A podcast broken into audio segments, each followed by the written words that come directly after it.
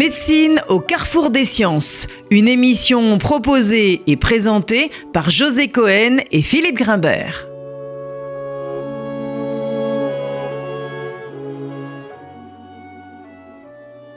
Bonjour à tous, médecine au carrefour des sciences, bienvenue. Euh, le thème de notre émission aujourd'hui, le malade connecté ou l'innovation numérique en santé. Une étude récente réalisée aux États-Unis indique que le temps nécessaire pour l'adoption des grandes innovations technologiques par la population générale a été environ d'une cinquantaine d'années pour l'électricité, un petit peu moins pour le téléphone, une trentaine d'années pour la radio, la télévision, 15 ans pour l'ordinateur portable, 10 ans pour le téléphone portable, 7 ans pour Internet et seulement 2 ans pour le smartphone. La grande majorité de la population s'est donc adaptée avec une vitesse sidérante à ces nouveaux outils interactifs et notre temps, nos temps de connexion ont pris une place croissante dans notre vie quotidienne. Alors qu'en est-il de l'innovation numérique dans le domaine de la santé? À quand le malade connecté n'est-il pas d'ailleurs déjà en train de le devenir? L'imagerie médicale est numérisée depuis de nombreuses années, la chirurgie robotisée à distance est devenue une réalité presque quotidienne, la dématérialisation des données de l'hôpital ou en médecine de ville est entrée dans la pratique courante pour le bénéfice du patient et du praticien, car l'information circule plus vite et elle est rendue plus facilement accessible. Mais ces changements représentent vraisemblablement une goutte d'eau relativement limitée par rapport à ce que peut l'innovation numérique en santé. À l'aube de cette révolution de la médecine, nous avons souhaité aborder ces questions avec Xavier Briffaut, sociologue du CNRS au CERMES, un laboratoire multidisciplinaire consacré à l'analyse sociale des transformations contemporaines des mondes des sciences, de la médecine et de la santé. Xavier Briffaut, bonjour, merci d'avoir répondu à notre invitation. Vous êtes un spécialiste de la e-santé, de la M-santé, des notions qui seront au cœur de notre discussion euh, aujourd'hui et sur lesquelles, bien sûr, nous vous demanderons de revenir. Vous êtes également un spécialiste de la santé mentale, nous y reviendrons. Vous nous aiderez à identifier les principaux impacts de la santé numérique et plus spécifiquement, par le prisme de la santé mentale, votre objet euh, principal d'étude. Alors, pour commencer très simplement et pour la clarté de la discussion, est-ce que vous pourriez simplement définir, nous expliquer rapidement ce que sont la e-santé et la M-santé, comment définir globalement cette santé numérique? En santé numérique, le terme est peut-être euh, excessif parce que la santé n'est pas numérique en tant que telle, c'est l'utilisation d'outils numériques dans le but de promouvoir euh, la santé, de prévenir les troubles ou éventuellement d'apporter des solutions thérapeutiques. Donc on peut distinguer euh, deux, effectivement, deux vocables. La e-santé qui est l'ensemble des outils numériques, électroniques, qui vont être utilisés dans le champ euh, médical ou dans le champ de la santé. Et puis la M santé, la mobile santé, la santé mobile, qui est l'utilisation des objets connectés, alors soit portés par la personne, soit disposés dans son environnement, euh, en tout cas au plus proche de sa situation de vie concrète. Alors pour entrer euh, très concrètement dans le, dans le sujet, on va aborder les points d'impact du numérique en santé. Et on peut bien sûr commencer par l'offre de soins. Alors, qu'est-ce qui existe concrètement, réellement aujourd'hui? Et puis, qu'est-ce qu'on peut euh, imaginer pour l'avenir, pour l'offre de soins spécifiquement?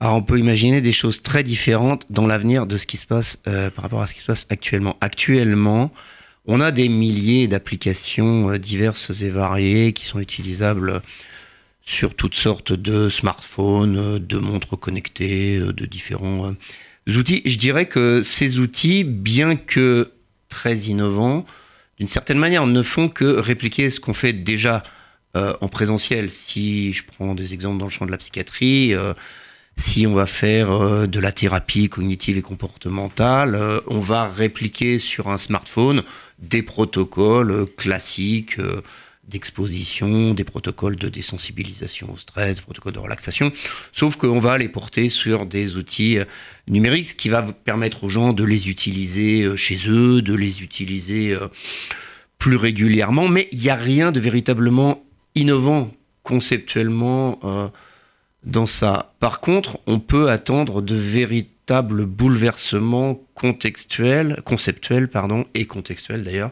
lié au fait que ces outils vont permettre une chose qu'on n'est pas capable de faire actuellement, c'est d'avoir des données en permanence sur la situation de vie des gens et d'avoir des interventions au plus proche de leurs activités. C'est-à-dire qu'on va pouvoir intervenir dans leur vie quotidienne en temps réel, chaque seconde à la limite, sur la base d'informations qu'on va recueillir également, éventuellement, chaque seconde. Ça, on n'est pas capable de le faire actuellement. C'est-à-dire que si on va voir son médecin, euh, on va le voir au cabinet, euh, on va le voir un quart d'heure, euh, on ne l'a pas 24 heures sur 24 avec soi. Donc ça, ce sont des nouveautés véritablement techniques dans le recueil de données et dans la possibilité d'intervenir en, situation qui vont apporter des bouleversements majeurs dans l'organisation des soins, mais aussi sur la conception même des troubles.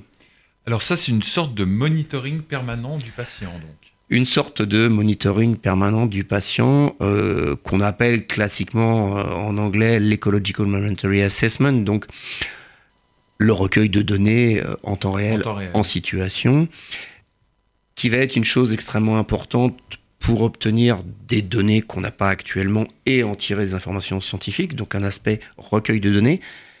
Mais à mon avis, l'innovation la plus importante, c'est l'intervention, donc ce qu'on appelle l'EMI, l'EMI, l'Ecological Momentary Intervention. Donc le fait d'intervenir en temps réel. Si on fait euh, une crise d'angoisse et que cette crise d'angoisse est détectée par une montre connectée sur la base d'un certain nombre de signaux physiologiques, comportementaux, d'analyse du signal vocal, peu importe, euh, ce qui nous importe, c'est de pouvoir intervenir au moment où la personne fait sa crise d'angoisse, à l'endroit où elle le fait, et en lui apportant des solutions euh, efficace pour diminuer l'impact euh, fonctionnel dans sa vie quotidienne. Et ça, on va pouvoir le faire avec euh, ces nouveaux outils. Alors ça, est-ce que ça n'impacte pas sur le comportement du patient lui-même? Parce qu'il faut qu'il euh, adhère à, cette, à cette démarche. il faut qu'il adhère à cette démarche, bien sûr. Donc il y a une dimension on va dire, d'adhésion, d'allégeance ou d'adhérence à, l'outil qui est proposé. Globalement, là encore, dans le champ de la santé mentale, c'est une question euh, fondamentale. C'est-à-dire que, à la différence des antibiotiques qui fonctionnent, euh, qu'on y adhère ou pas, euh, les approches thérapeutiques en santé mentale ont une efficacité qui est extrêmement liée au fait qu'on y adhère ou pas. Donc l'engagement du patient dans les thérapeutiques qu'on lui propose est vraiment euh, euh, essentiel. Et d'une certaine manière, plus le délai entre l'intervention qu'on propose et le bénéfice qu'on va en retirer est long, et plus ça va euh, rendre difficile cette adhérence, parce qu'on a moins le sentiment que l'intervention est efficace si son effet se situe plusieurs semaines ou plusieurs mois plus tard. Si on a des micro-effets de micro-intervention en permanence, ça va faciliter l'adhésion à un certain nombre de, de techniques, de micro-techniques euh, qui vont être utilisées au plus près des situations concrètes de vie des gens. En gros, ce, que, ce que vous nous expliquez, c'est que si le seuil d'alarme, par exemple, est très élevé et donc se déclenche euh, seulement au bout de quelques semaines, le patient n'a pas le sentiment de participer à ce protocole et adhère moins de fait. C'est bien ça? Bah, en fait, dans le domaine de la santé mentale euh, et dans le domaine de la psychiatrie, les, catégories euh, nosographiques, enfin les catégories d'analyse des troubles qu'on utilise sont quand même assez grossières. La dépression, le trouble anxieux, le syndrome de stress post-traumatique, enfin bref, tout un tas de, catégories qui sont très macroscopiques et qui, ont des, seuils d'évaluation qui ne sont pas très fins Or, euh, ce que vivent les gens qui ont des, difficultés de, psychiques ou des, problèmes de, troubles mentaux, ce sont des, variations quotidiennes, infracircadiennes, même euh, dans une même minute, il peut y avoir des variations euh, importantes de l'humeur, de l'état physique, de l'état de conscience, etc. Donc, si on a des grosses interventions sur des gros troubles, un antidépresseur sur trouble dépressif, euh, ça va avoir des effets macroscopiques délayés dans le temps, à la différence d'interventions qui vont se situer plusieurs fois par heure, voire plusieurs fois par minute, et qui vont accompagner la personne dans ses variations euh, d'humeur, mais aussi d'activité et de relation à son contexte de vie, son contexte relationnel, son contexte de travail, son contexte d'habitation, son contexte de nutrition, d'activité physique, enfin, tout un ensemble de choses qui participent de son fonctionnement. Alors, moi, j'ai quelques questions puisque vous êtes rentré dans le vif du sujet et en particulier la maladie mentale. Pour le, pour le, pour le néophyte, il y a quelque chose d'un peu inquiétant dans ce, dans ce patient ou cet individu en permanence mm. connecter, mm. monitorer, on Mm. pourrait presque dire surveiller. Il y a une dimension très intrusive. Comment est-ce que vous euh, percevez cette euh, et, et notamment dans, le, dans, dans un domaine si particulier que sont euh, celui des, des pathologies psychiatriques ou, euh, ou, des difficultés existentielles ou de l'angoisse, de la dépression, de tous ces éléments euh, plus subjectifs Bah, la question de la surveillance, hein, elle, est évidemment euh, centrale, elle est très classiquement posée. J'ai envie d'abord de, de- parce que ça c'est, on va dire, l'aspect qu'on a tendance à voir comme rapidement négatif ou dangereux, et de fait il l'est. Fait il l'est.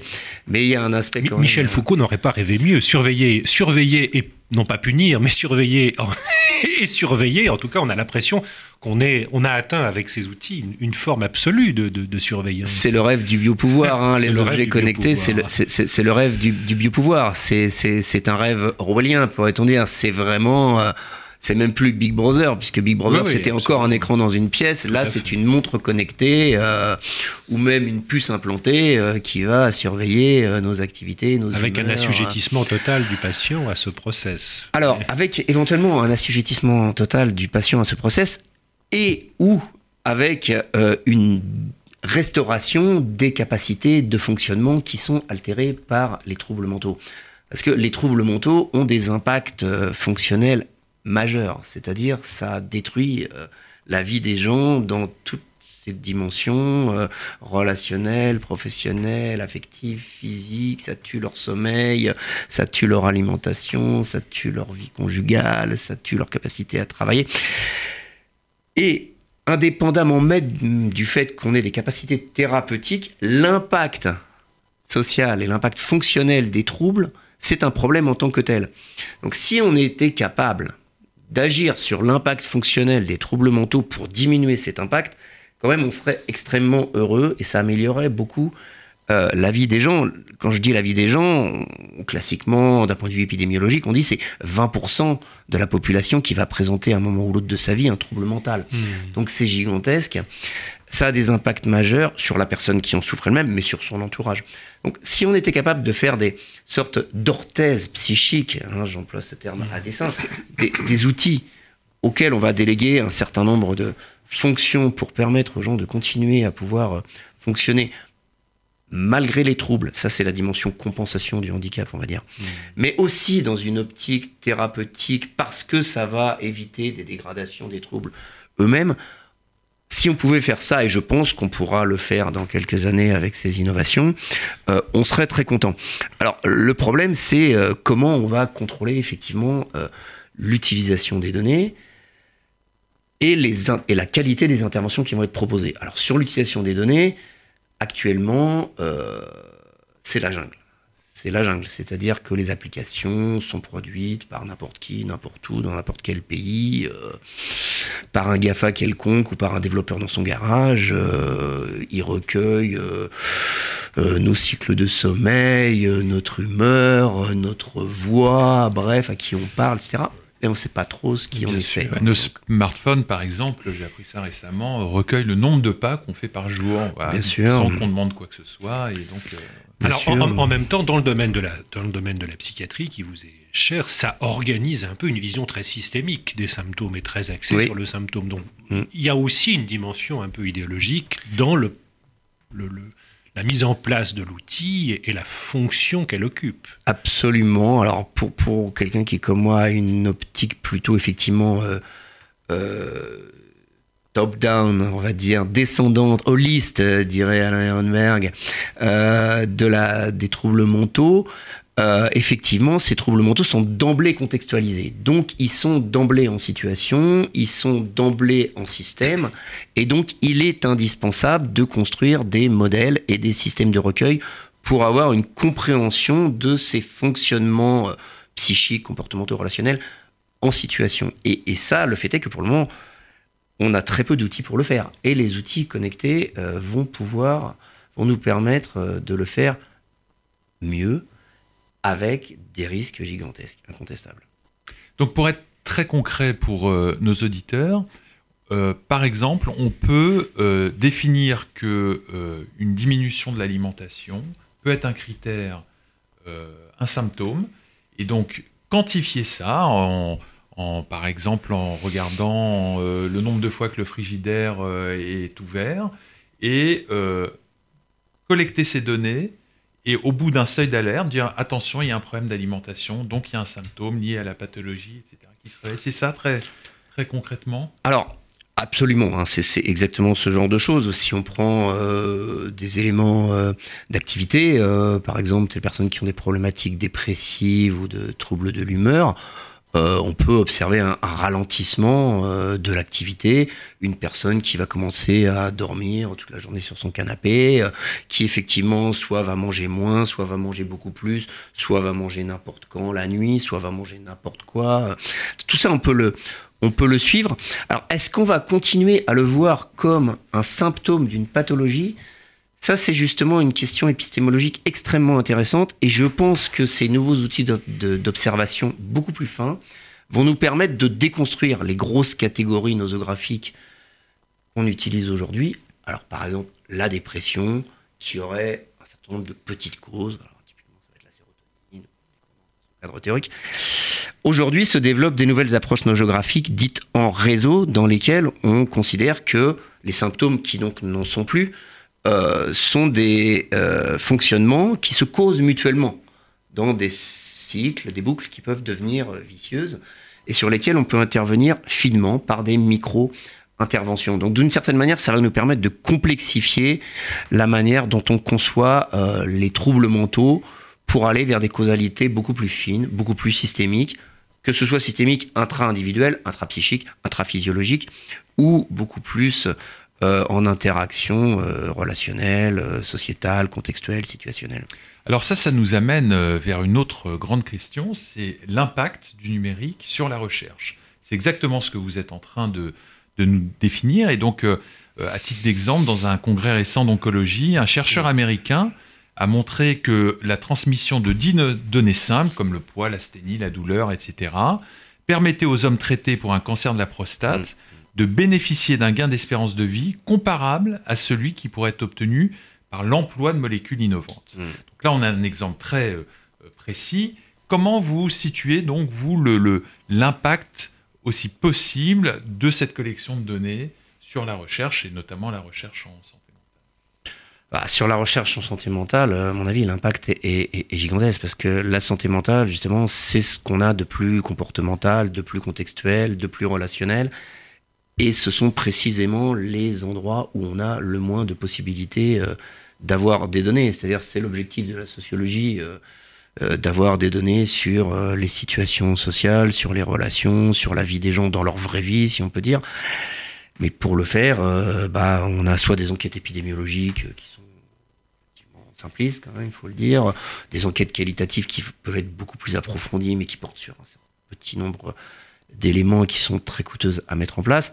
Donc la possibilité d'avoir des données euh, en temps réel suivies sur de nombreux paramètres euh, de la vie des gens, ça c'est vraiment extrêmement important. Par contre, on va avoir besoin de beaucoup d'innovations statistiques pour pouvoir euh, exploiter ces nouvelles données, traiter les données. Et puis de nouveaux métiers aussi alors Alors de nouveaux métiers bien sûr, de data scientist, d'analyste de données, L'un des problèmes euh, essentiels étant qu'on va avoir énormément de bruit hein, avec ça, ça va produire des corrélations de partout, comme on le fait déjà d'ailleurs en épidémiologie. Hein. Mm.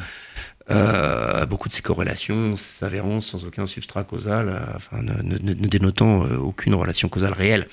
Donc ça, c'est vraiment quelque chose de très important. Je pense qu'il y a une dimension éducative qui doit être développée aussi, c'est-à-dire comment utiliser ces outils, comment savoir interpréter les données qu'ils produisent, comment avoir un regard critique sur euh, les données, les interventions qu'on nous propose. Ça, c'est très important. Je pense qu'il faut le faire dès l'école. Il y a un parcours éducatif en santé, par exemple, à l'éducation nationale. Je pense qu'il faut l'intégrer dès maintenant. Alors, Xavier Briffaut, on a, on a abordé brièvement le, le, risque d'intrusion et ce qu'elle comportait. Il y, a, il, y a, un autre ordre de risque dont on pourrait peut-être euh, sur lequel on pourrait s'arrêter quelques instants. Si l'on pense à toutes ces données euh, collectées, euh, on évoque bien sûr la possibilité d'une appropriation de l'ensemble de ces paramètres et de ces données très personnalisées par les assureurs en santé, qu'elles soient publiques ou privées. Alors, quels risques et quels désavantages et quels bénéfices pour la société vous voyez dans cette, dans la, possibilité de l'utilisation de l'ensemble de ces données de manière transparente ou moins peut-être ah, Pour le moment, les modèles ne sont pas du tout stabilisés. Hein. Soit on a des modèles d'utilisation par les technologiques, les développeurs d'applications, des utilisations par les assureurs à des fins de personnaliser le risque et on voit bien évidemment euh, les dangers que ça peut représenter pour euh, la, globalisation de la prise en charge de, l'assurance euh, sociale. oui, parce que rien ne pourrait empêcher un assureur privé d'augmenter le taux de cotisation d'un individu qui, d'une certaine façon, démontrerait dans sa vie quotidienne une prise de risque individuelle. Absolument. Voilà. C'est un risque. C'est un risque qui est majeur, évident. Alors après, on peut le faire gérer par l'État, on peut le faire gérer par les assurances, par les médecins, par les hôpitaux. Il y a plein de solutions qui sont en train d'être... Merci beaucoup, c'est un sujet absolument euh, passionnant. Nous aurons sûrement l'occasion euh, d'y revenir et peut-être de vous écouter sur euh, l'évolution de ces, de ces technologies. Bonne journée à tous. Merci à vous. C'était Médecine au carrefour des sciences.